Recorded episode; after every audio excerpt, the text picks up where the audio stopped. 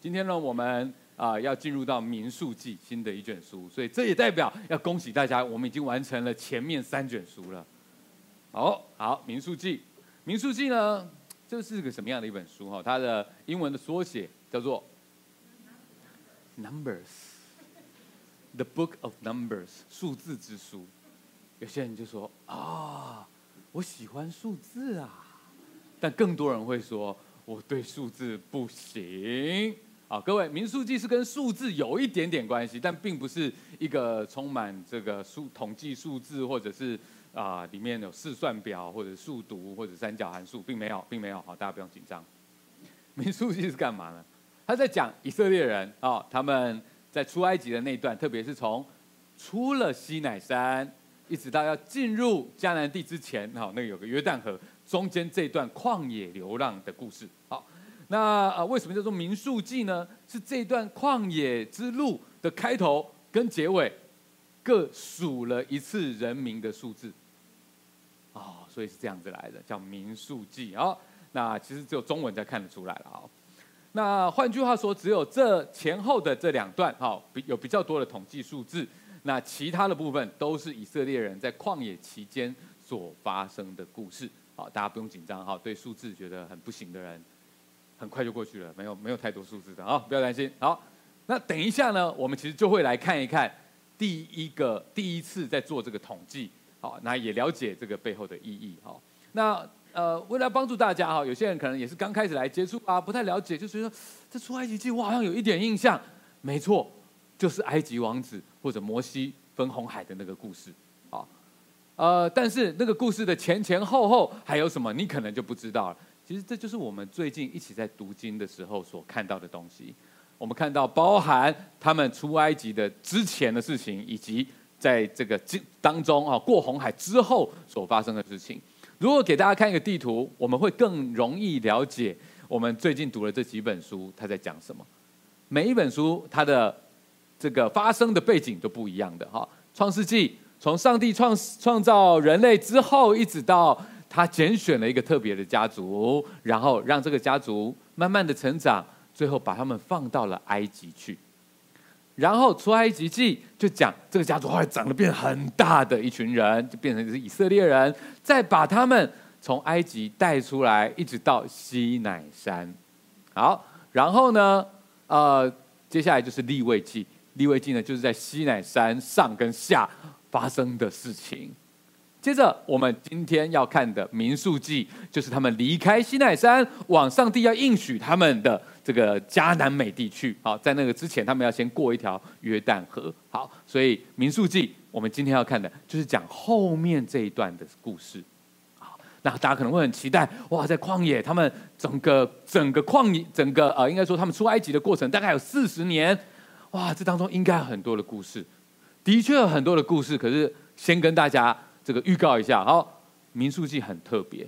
事实上，它绝大部分在记载他们刚离开西乃山的第一年，以及准备要进去约旦河的那个最后一年。这大概就是民数记最大部分的环节了。说啊，那中间他们在那个旷野走来走去，不知道自己在干嘛的时候，就是不知道在干嘛。有时候我们的生命也是这样子的，有神同在的时候，每一分每秒虽然有很多的挑战，可是你有好多的故事可以讲。可是自己有一点忘记神的时候，就时间一年一年就过去了，也不知道在干嘛。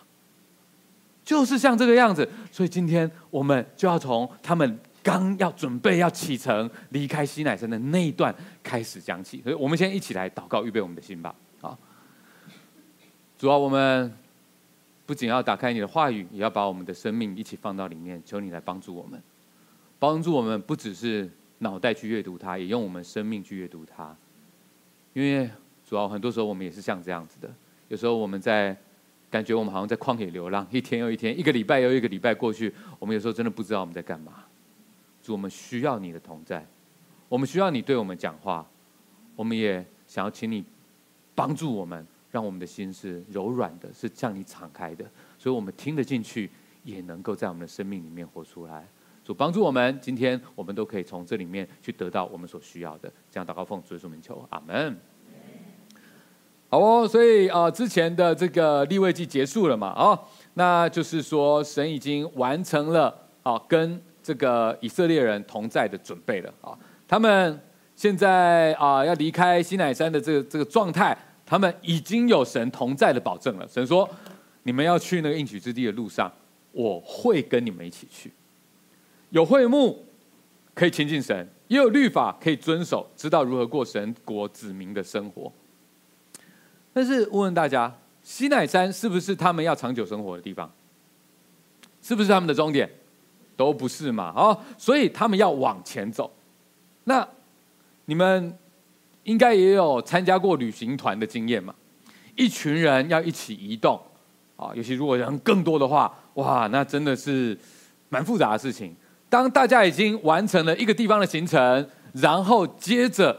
就要啊、要即将就要出发了。在你出发之前，要做什么事情？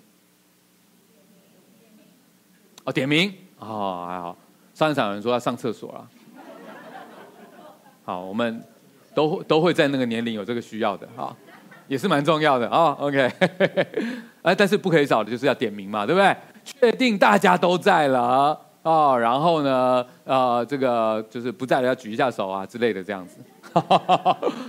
让大家都可以跟上哦，所以觉得哎应该要点名的吧哦，所以以色列人这个有史以来最庞大的野营团体，他们要往应许之地前进了。神要他们做的第一件事情就是点名。我们一起来读一下民数记最开头这几段经文，请。以色列人出埃及地后第二年二月初一，耶和华在西奈旷野在会幕中吩咐摩西说。你要按宗族、父家、人民的数目计算以色列全会众，数点所有的男丁。以色列中凡二十岁以上能出去打仗的，你和亚伦要按照他们的队伍数点。哦，我们看到神要他们点名，而且要他们很仔细、很系统的去把每一个人的名字都点出来。而在当中，我们也注意到，哎，这似乎比较不像是人口普查。而是有特别要点一些人，因为他们有特别的目的。大家觉得这个点名的目的是什么呢？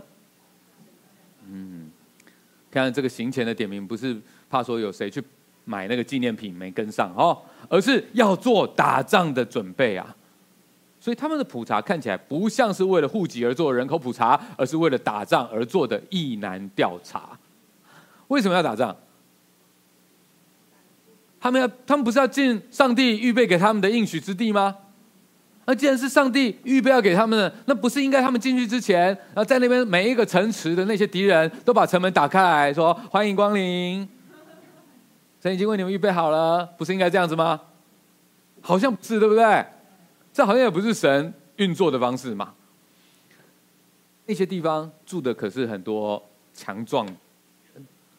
其实我们知道神的应许从来都不是直接从天上掉下来，啊，让你躺在里面讲，嗯，为我，为我，这不是神应许的方式。神应许就是应许，但是他要人凭着信心去得胜。神要以色列人相信他，做好打仗的准备，也做好得胜的准备。第一步就是把每一个能够上战场的人都清点过。好，那大家猜猜看，结果。这些全以色列人在那个时候有多少异男呢？我们一起来读，请。这些就是被数点的，是摩西、亚伦和以色列十二个领袖所数点的。每一个领袖代表他们的父家。以色列人被数点的总数，以色列中照着父家，凡二十岁以上能出去打仗的，他们被数点的总数是六十万三千五百五十名。圣经中有些数字是象征，但你可以看得出来，这个是很认真的。好，如果你再看看前前后后，你去做一些加总哦，试算表，你真的去拉一下，发现哎，数字相符。好，那这从这十二个支派，以色列的十二个支派，就是十二他们的十二个大家族，各自进行清点，总数是六零三五五零。好，从这边呢，也有学者推估说。哦，那如果役男的总数已经是这样子的话，那么当时全部的以色列人应该有多少人啊？算一算，大概好，应该有两百万人左右。各位，我们试着想想看哈，两百万人带着家当，还有他们的牲畜哦，还抬着一个移动圣殿，这个规模大不大？可能会有人说：“哇，真的蛮大的，而且让我想起来，好像在哪里看过。最近这几天妈祖嘛绕境，这是不是有一点像呢？抬着，然 后很多人这样哇，就跟着从一个地方到一个地方，嘿，好，不如我们就来对照一下，然后各大宗教的一些这种大型活动，好，大甲妈祖绕境，好，大约是几十万人，好。”那么，呃，天主教梵蒂冈的圣诞弥撒，大约是两百万人。最大是回教麦加的朝圣啊，大概有两百五十万人，多不多？的确都很多人，但是我们也要注意到，现在的世界人口总数跟四千年前来比，实在是相差太多了啊。现在的人口估计是当时的两百倍之多，啊，特别是在过去的几百年啊，医疗的进步以及战争的方式改变，这都使人类的速度快速的上升。OK，所以如果用当时的人口来看，这一群以色列人的行动规模真的很惊人呐！把当时的两百万人再乘以两百倍，它可以说是四亿的人。一起在移动一样，不可思议啊！这个，这个呃，而且这一群以色列人的移动，他们不是只是几天的盛会而已哦，不是几天之后大家就各自回家喽，他们这一移动就移动了四十年呢，所以真的不要小看圣经这个平铺直述的描写，从各方面来看，这都是我们今天难以想象的事情。如果说一个几十万人的这种大规模活动需要专业的团队花费一整年来筹备，那么这一群以色列人他们的超大型迁徙，是不是也需要良好的规划来做先前的这个组织预备呢？这么多人的帐篷，到底该怎么排？对不对？光是尿尿就是一件很大的问题了吧？他们如果在这个路上遇到了敌人，该以怎么样的阵型来交战呢？那么多人，你要怎么样马上就可以协调好？所以这是很大的事情，一定得先预备了吧？幸好他们背后有一个最厉害、最强大的设计师，就是神自己。我们来看看神他自己。好，在这个民数记的第一章、第二章，神对于这些人的移动分工有着清楚的安排。我们一起来念这段经文，请。耶和华吩咐摩西和亚伦说：“以色列人个人要在自己的旗帜下，按照自己附加的旗号安营，对着会幕的四围安营。”好，就看到呢，他们十二个支派，每一个大家族都有自己的旗子，他们都有自己的位置，而他们是围绕在会幕的四周。所以这两百万人呢，就像是一个以会幕为中心的移动城市。十二个支派各有各自的旗帜跟位置，而且东南西北的兵力分配啊，你去查考一下圣经，加一加，你就会发现，哎，基本上是差不多的。所以在这样的阵型之下，无论是安营或者是移动，哈，事实上移动还有一个稍微调整的阵型，都井然有序，也没有那个任何一个容易被攻破的弱点，并且每一个支派都要承担起共同的责任，不分你我啊。可是呢，你仔细去读，就会发现，哎，有一个支派是比较特别的，它并没有被包含在这十二个之内。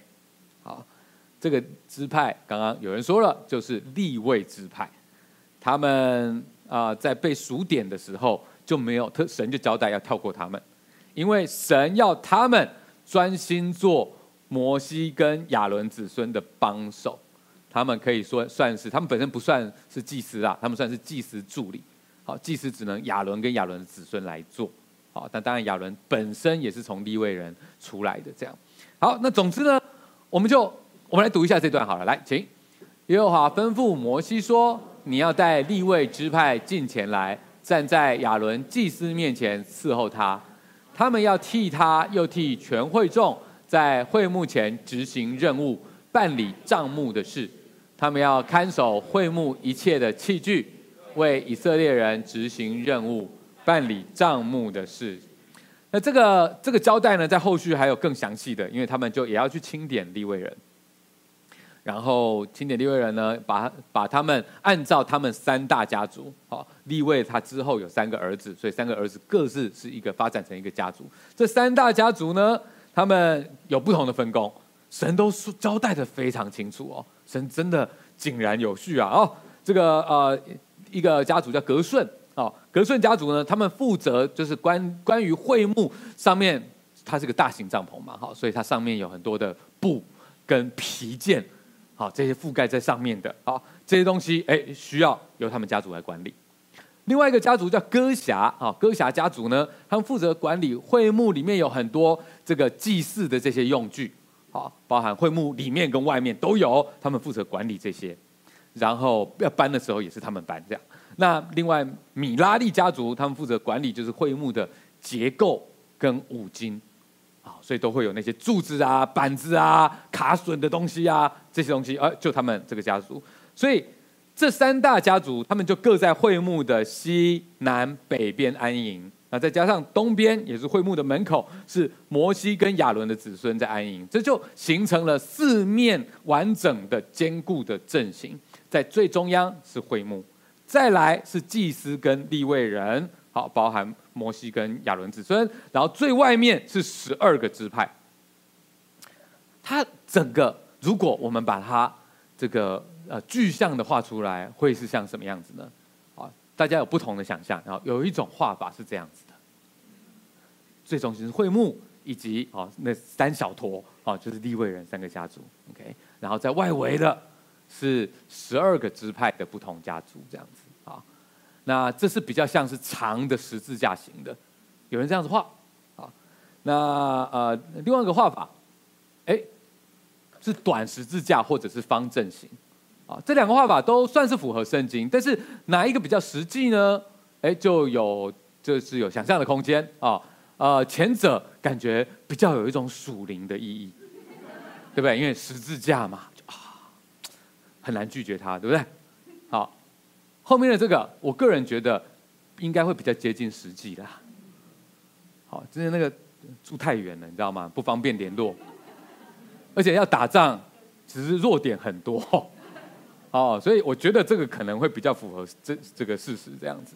好，但是不管是哪一种，其实啊、这个这个本身不是最重要的。好，更重要的是对我们来说，哇，神。这么明确、刻意的安排，也花了这么多的篇幅把它交代清楚，这么样的有组织，到底有什么意义呢？对于当时的以色列人来说，除了表面的安排之外，背后有更深的意义吗？而对我们现在的基督徒来说，又有什么样的意义呢？这才是我们今天最重要去探讨的。第一个，神这样子刻意的组织，很明显，这。这是神，他清楚说我要这样子的。所有在圣经里面被记录下来的，特别是花的篇幅记录下来的，都有它的原因。这一些刻意的组织，传递了什么？神拣选这一群以色列人，他们之所以存在在这边，是有意义的。最重要的意义，对外。就是神要带领他们打胜仗，得到应许之地。对内就是要让他们随时准备好来敬拜神，好让他们可以成为见证。以神为中心的生命，跟世界上的其他人都不一样。所以很明显，神要让这一群人成为跟这个世界都不一样的人。这一个阵型是要来提醒他们。为什么你们被我拣选？为什么你们被称为神的子民，成为圣洁的子民、君尊的祭司？为什么你们跟这个世界不一样？可是我们知道，这一群以色列人，他们本来不是这样的。他们本来是一盘散沙，在埃及被人家当廉价外劳，而且他们自己奴性也很重，不敢脱离捆绑。不敢抗争，他们在那边挨了几百年了，还是继续在那边挨。要不是神借着摩西用了许多超自然的神迹带领他们离开埃及，我敢保证，他们这个时候仍然在埃及，在那边啊，可怜呐、啊，没有任何改变呐、啊。他们只会抱怨生活好难，每天唉声叹气。当然，我们也看到，当他们离开了这个埃及之后，骨子里面还是有很多过去的习惯。虽然神已经带领他们出来，经历那么多奇妙的事情，神给他们亲自的供应，但是他们的信心还是很小，常常都想着：神啊，我只要给我过好生活就好了嘛！我想要喝的时候给我喝，我想要吃肉的时候给我吃，我这样就好了嘛！一旦事情不如意，他们很容易就抱怨：啊，为什么我们不是还在埃及呀？奴性有没有真的很重？所以，人当我们在说他们这样的时候，我们就发现不只是他们这样啊，人就是这样啊。人一旦没有了更高的目标，很容易一切都围绕在自己身上，很容易就怨天尤人。因为我们每一天眼前的需要和顺不顺利，已经决定了我们全部。我们没有一个更高的目标。所以，对我们来说，每一天能不能够过好生活、顺利的生活，就是我们全部。所以，一旦这个状况出了问题，我们免不了就要埋怨别人、埋怨上帝、埋怨自己。这样的怨天尤人，再再的都显露出来，我们的人生缺乏更高的目标。所以，神要借着明确的安排，清楚的宣告以色列人。我拣选你们出来，不是让你们出来过生活的。不要继续自我可怜了。你们是我拯救出来的，是注定要征战得胜的。神的子民们，信仰绝对不是只是求个好生活，心灵有个寄托而已。你们活着是为了荣耀神的。所以，上帝借着这个看得到的阵型来提醒他们：你们存在的意义到底是什么？你们每天说要往前走，我希望我生命可以往前走，但是往前走代表什么？如果以色列人他们都任意的在自己喜欢的地方搭帐篷，那么大家很容易都会只顾自己，并且队伍会拖着很长。每一次要往前走，就有人说要去上厕所。对不对？一百个人都很难等了，更何况两百万人，到处都是破口，哪里都去不了，真的会疯掉。以自己为中心的人，看不见更大的战场，不明白神要教会成为军队，在属灵的征战当中靠主得胜。但是当以色列人现在他们借着上帝给他们清楚的安排。他们看到各个支派的旗帜在飘扬着，看着大家有秩序的在行动着，那么这些外在的、可见的、刻意的组织计划，就会再再的提醒他们：神的子民不是以自己为中心的在过生活，而是看重神赋予这个信仰群体的更高目标，为此而战的。所以，神所组织的阵型，它不仅仅是为了教导当时的以色列人，也提醒着当今教会存在的意义。对内是为了要真实的敬拜，对外是为了能够征战得胜。这不只是整体来说是这样，对每一个你我来说也是一样。我们之所以聚在一起成为教会，重点不是外在的任何的这些建筑物，组织的方式也都会随着不同的这个情形会有所调整。可是我们存在的目的，我们为什么会有一些不同的组合的原因，到底是为了什么？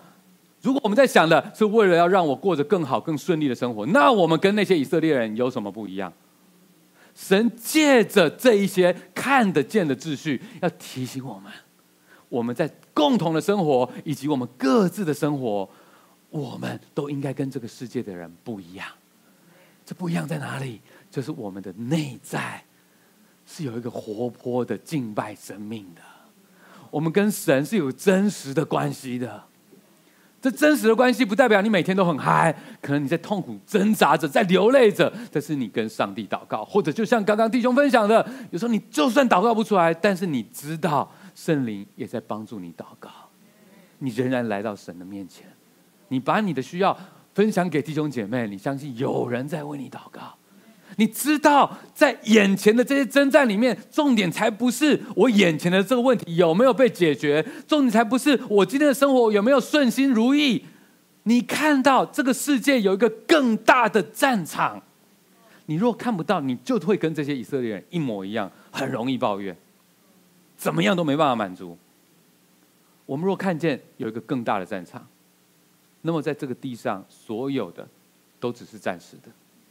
圣经上所说的最大的征战，甚至都不是我们所害怕的政治上的国与国的战争，甚至不是这些，这些地上的征战都会过去。上帝在乎的是属灵的战场，是最终最终我们能不能够，当这个地上所有东西都消失不见的时候，我们能够有个永远的生命与主同在。那才是真正的属灵战场，而撒旦不愿意你注意到，那才是你人生最大的战场。所以他用各种的方式吸引你的注意。当你把你所有的资源拿去打根本不重要的战场的时候，你就注定你最后的战场会输掉了。这就是撒旦常用的方法。而今天对教会来说，这也是我们把弟兄姐妹组织起来的原因。不论你是在各样的族群的团契当中，有的在青少年、校园、单身、家庭、熟龄、乐龄，或者是混合的团契，或者你在参与在不同的事工当中，其实最重要的意义是什么？不是为了满足你或我，是为了要满足神赋予教会的使命啊！愿神帮助我们，让我们参与在其中。我们不是。只是人来就好，照表操课，也不是只是忙着投入在各样的活动做事情，而是在这个过程当中，我们能够经历靠主得胜的生命。这一些不同的组织起来，它都会有不同的变化和调整的。可是最重要，这些原因是什么？事实上，参与在其中的每个神的子民，更能够经历。对内真实敬拜，对外征战得胜。跟大家分享，呃，我的妈妈她因为身体的状况，所以真的很难亲身来跟大家一起聚会。虽然她很想，可是感谢神，真的就是有些很棒的姐妹，好可以这个陪伴彼此。好，包含我妈妈在线上，她说她常常身体各样的不舒服，有时候啊心情会受到影响。说真的，如果只有她自己。真的会很软弱啊，真的很难在这些征战当中得胜啊。有时候所谓征战得胜，不代表你一定要什么拿奖杯，然后要什么样多么大的事情。所说的也包含是我们在每一天的困难当中，我们有信心能够继续坚持下去。对我妈妈来说，我好几次听到她的分享，她说很奇妙。每个礼拜一，啊，很感谢我们啊，在教会里面。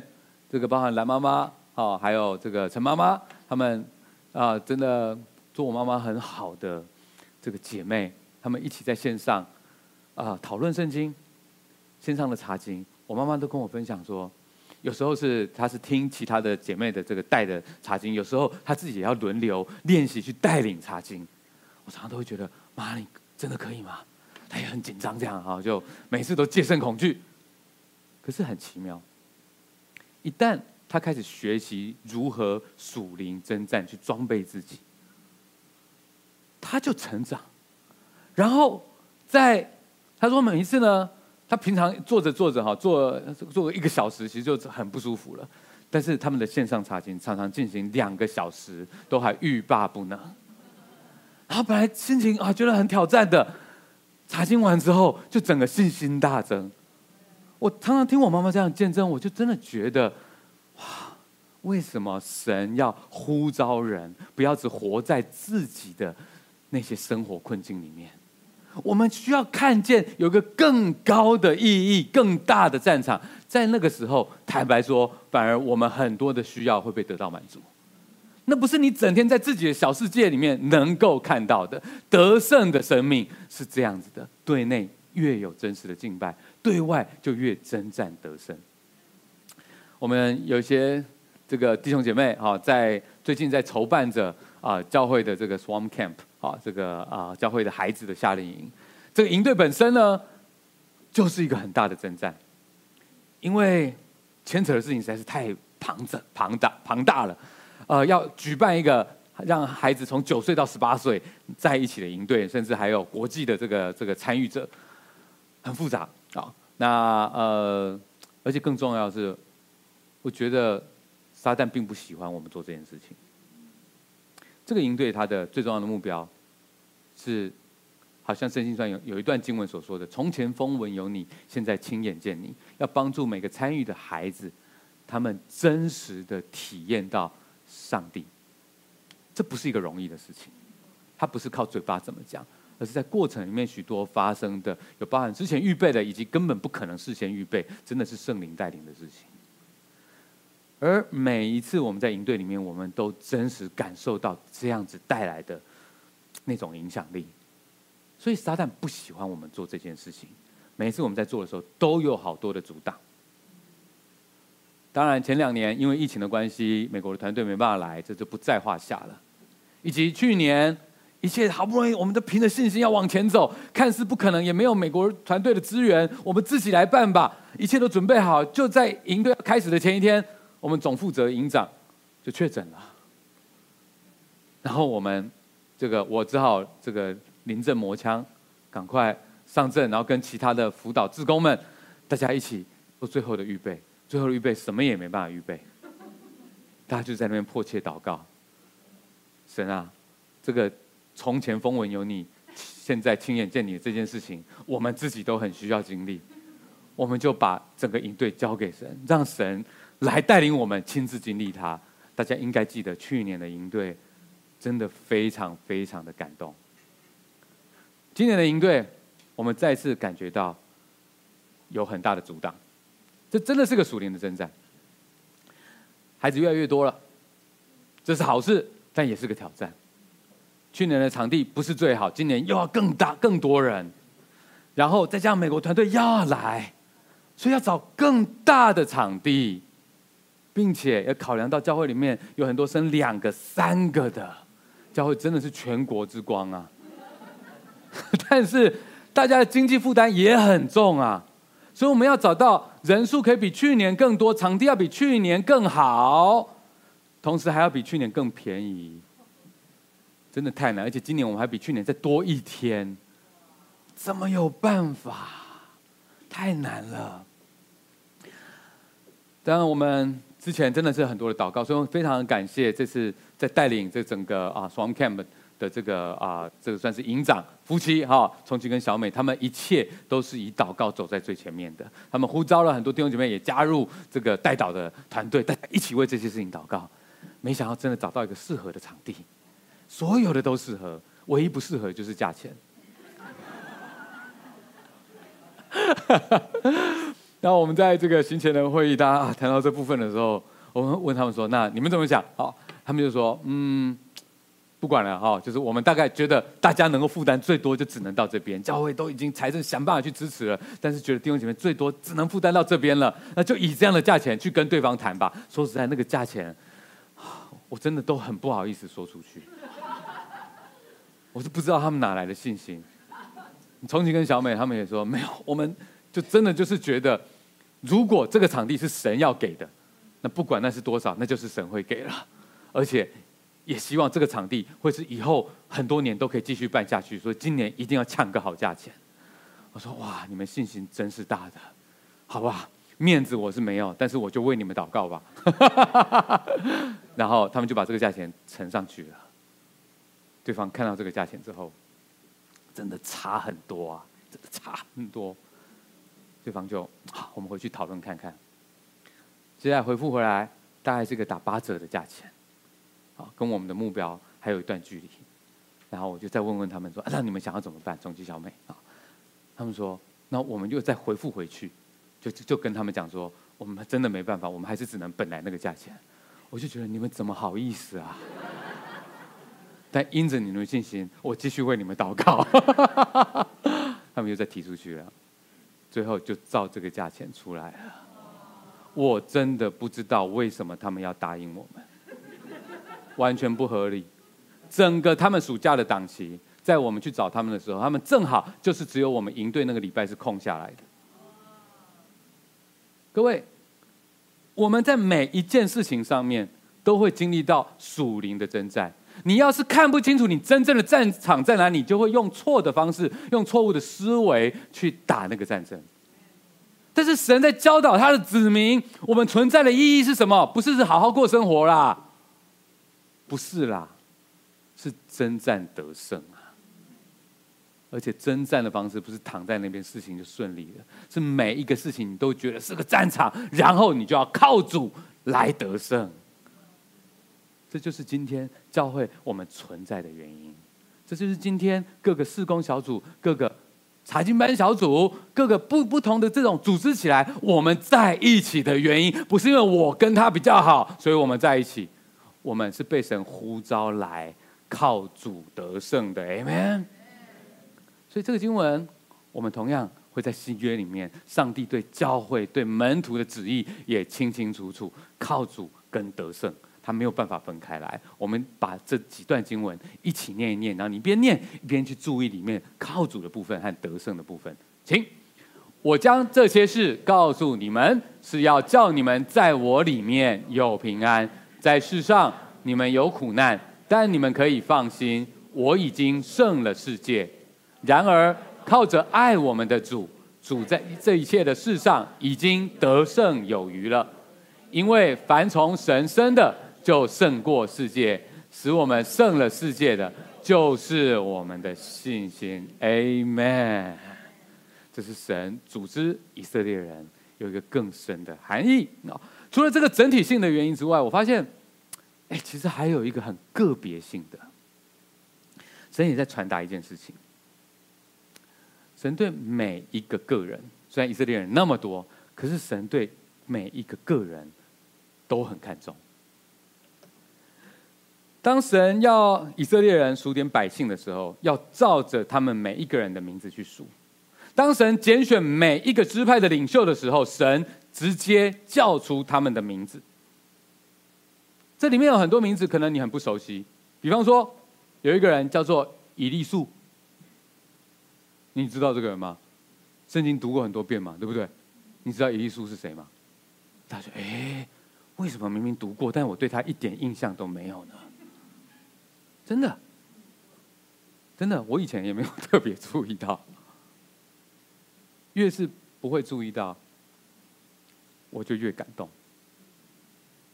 我们也觉得我们不会被注意到，不是吗？你可能忘记他了。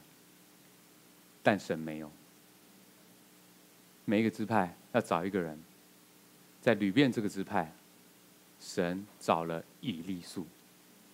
底下还有其他十一个支派，每一个支派跟每个领袖，神不是说哦，你们在里面去找一个最适合的人，然后啊，你们就自己去找，没有，神直接说这个人的名字，我要找他，你们去找，你们去把他找出来。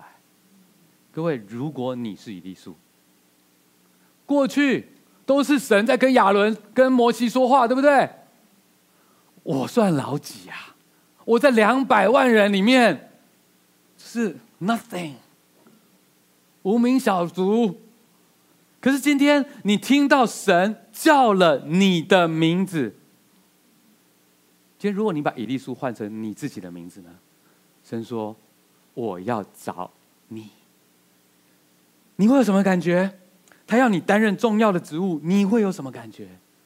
你会不会觉得，啊他他刚刚叫的是我吗？神知道我哎，神叫了我的名字，哎，神对我有期望，哎，神对我有计划，哎。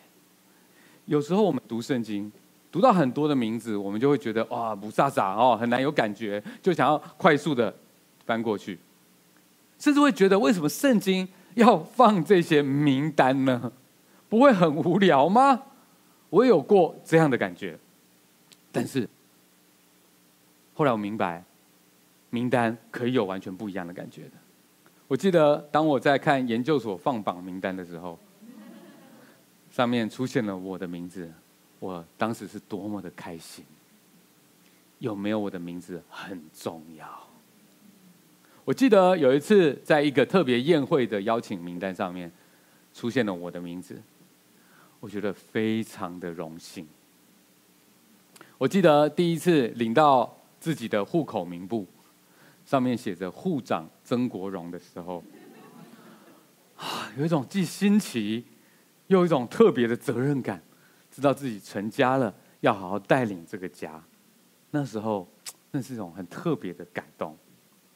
各位，名字要不就是出现在名单上，要不就是没有。你要不就是属于这份名单，要不就是没有，不会有中间地带的。在神的名册里面，每一个属于神的人，他都数算；每一个神要使用的人，他都知道。在神的眼中，人从来都不只是个数字，人也从来都不是只是个工具，而是叫得出名字、上帝所认识的人。当我后来在看到圣经上面出现一串的名单的时候，我就会想，这代表神在乎这些人，代表神认识这些人。所以不要轻看神的名单，不要觉得我只是人群当中一大群人里面当中的一个，他应该不会注意到，所以我就躲在人群当中没有关系。不是的，神在告诉你，他在乎。他从这么多的人里面，他叫得出这些人的名字。他要他们数点百姓的时候，不是大概抓一抓，啊，大概一千，没有。神叫他们一个一个按照名字去数，因为这代表神他亲自的在乎。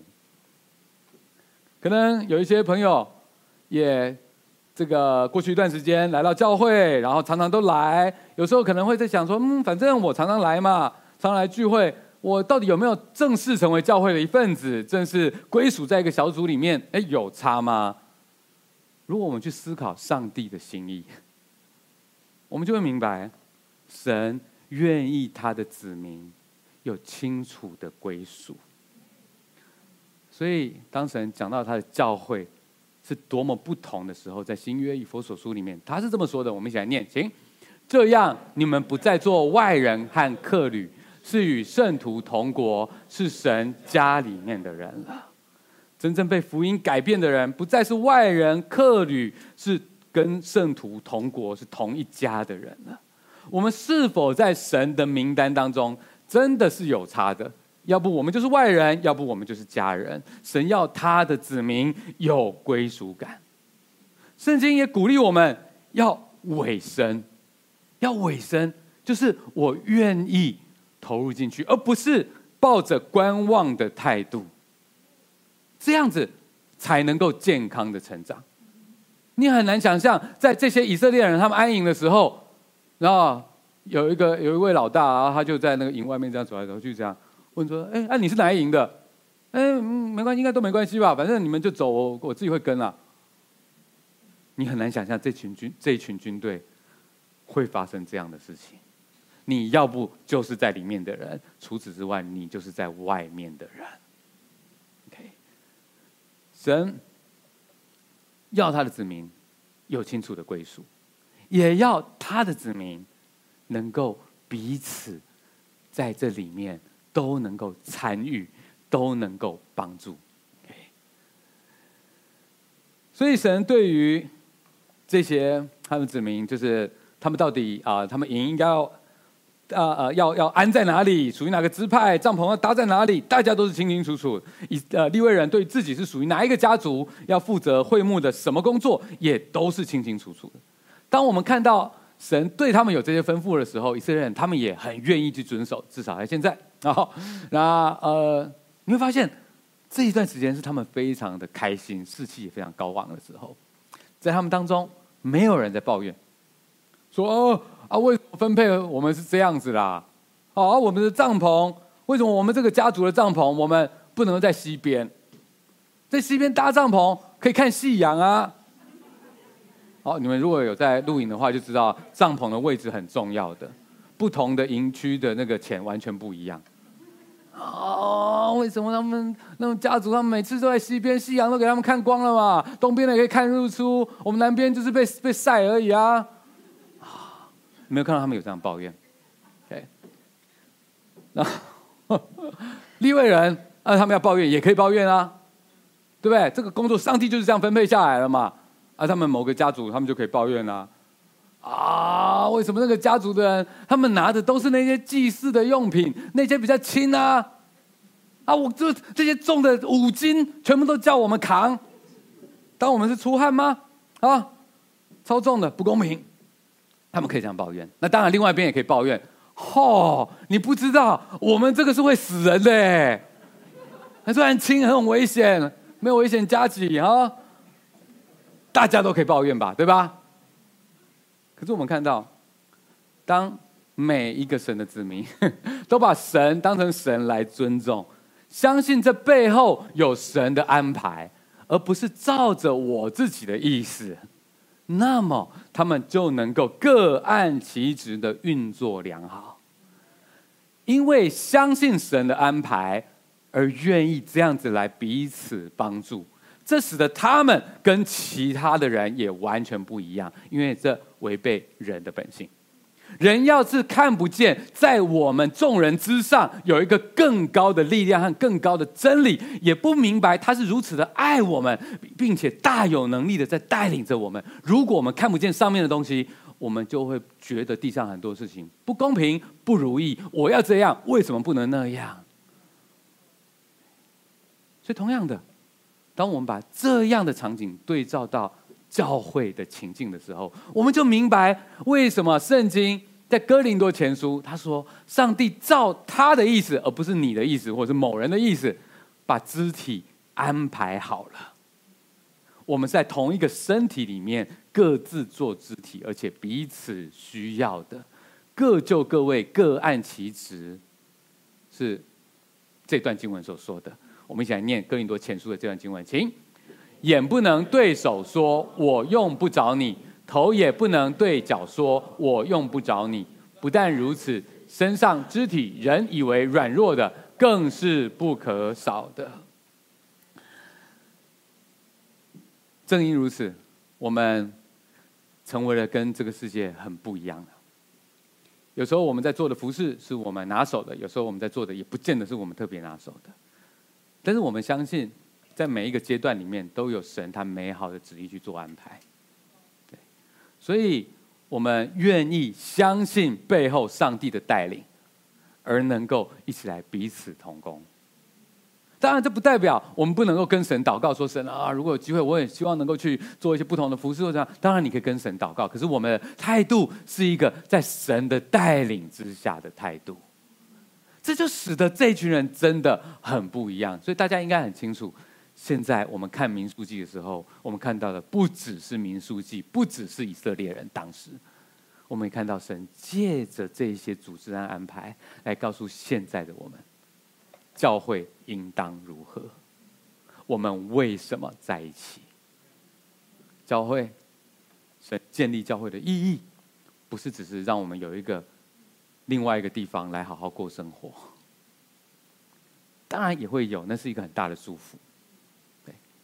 可是教会存在的意义是什么？是我们要一起经历靠主得胜来见证神。这靠主得胜，在我们生命的高处，也在我们生命的低处。借着内在真实的敬拜，我们的读经、我们的祷告、我们的彼此代祷。在这些过程里面，我们看到关关难过关关过，像是被打倒的，却不至于毁灭了。在每个困境当中，我们仍然有信心和盼望，能够坚持下去。这不代表我们永远都会笑着，每天都开开心心。各位，圣经里面的基督徒永远不是长这个样子的。我们会挑战，我们会流泪，甚至压力太大的时候，我们可能会得忧郁症，都没有关系，因为。照着神的应许，我们必然得胜。也就是说，我们最终不会被打败的。我们有时候会节节败退，有时候我们看起来很困难，有时候我们会失去很多东西，失去宝贵的东西，甚至再也找不回来。可是我们的生命仍然能够有主的同在，我们可以坚持到最后。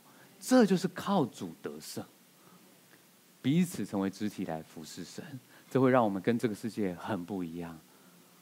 我们一起参与在彼此的生命里面，你照顾我的小孩，我照顾你的爸爸妈妈。我们在为你代祷，而你来帮我做面包。各式各样彼此的服饰，我孩子的衣服穿到呃你的孩子身上了。啊，各式各样的彼此的分享，这些使我们跟这个世界变得不同。所以愿上帝帮助我们。我们看见，我们跟这些以色列人一样。我们算什么？我们本来是多么的糟糕，可是上帝却知道我们，他鉴察我们，他塑造我们，好让我们成为一群跟世界上不一样的人。在我们每一天的生活里面，重点再来，再也不是我们自己，重点是他，他要继续带领我们前进。他保证我们最终会得胜，直到那个应许之地，我们走进去的那一刻。所以，希望今天的这个经文可以鼓励到大家，让我们最后一起来唱一个唱一首非常适合的歌，祝福满满。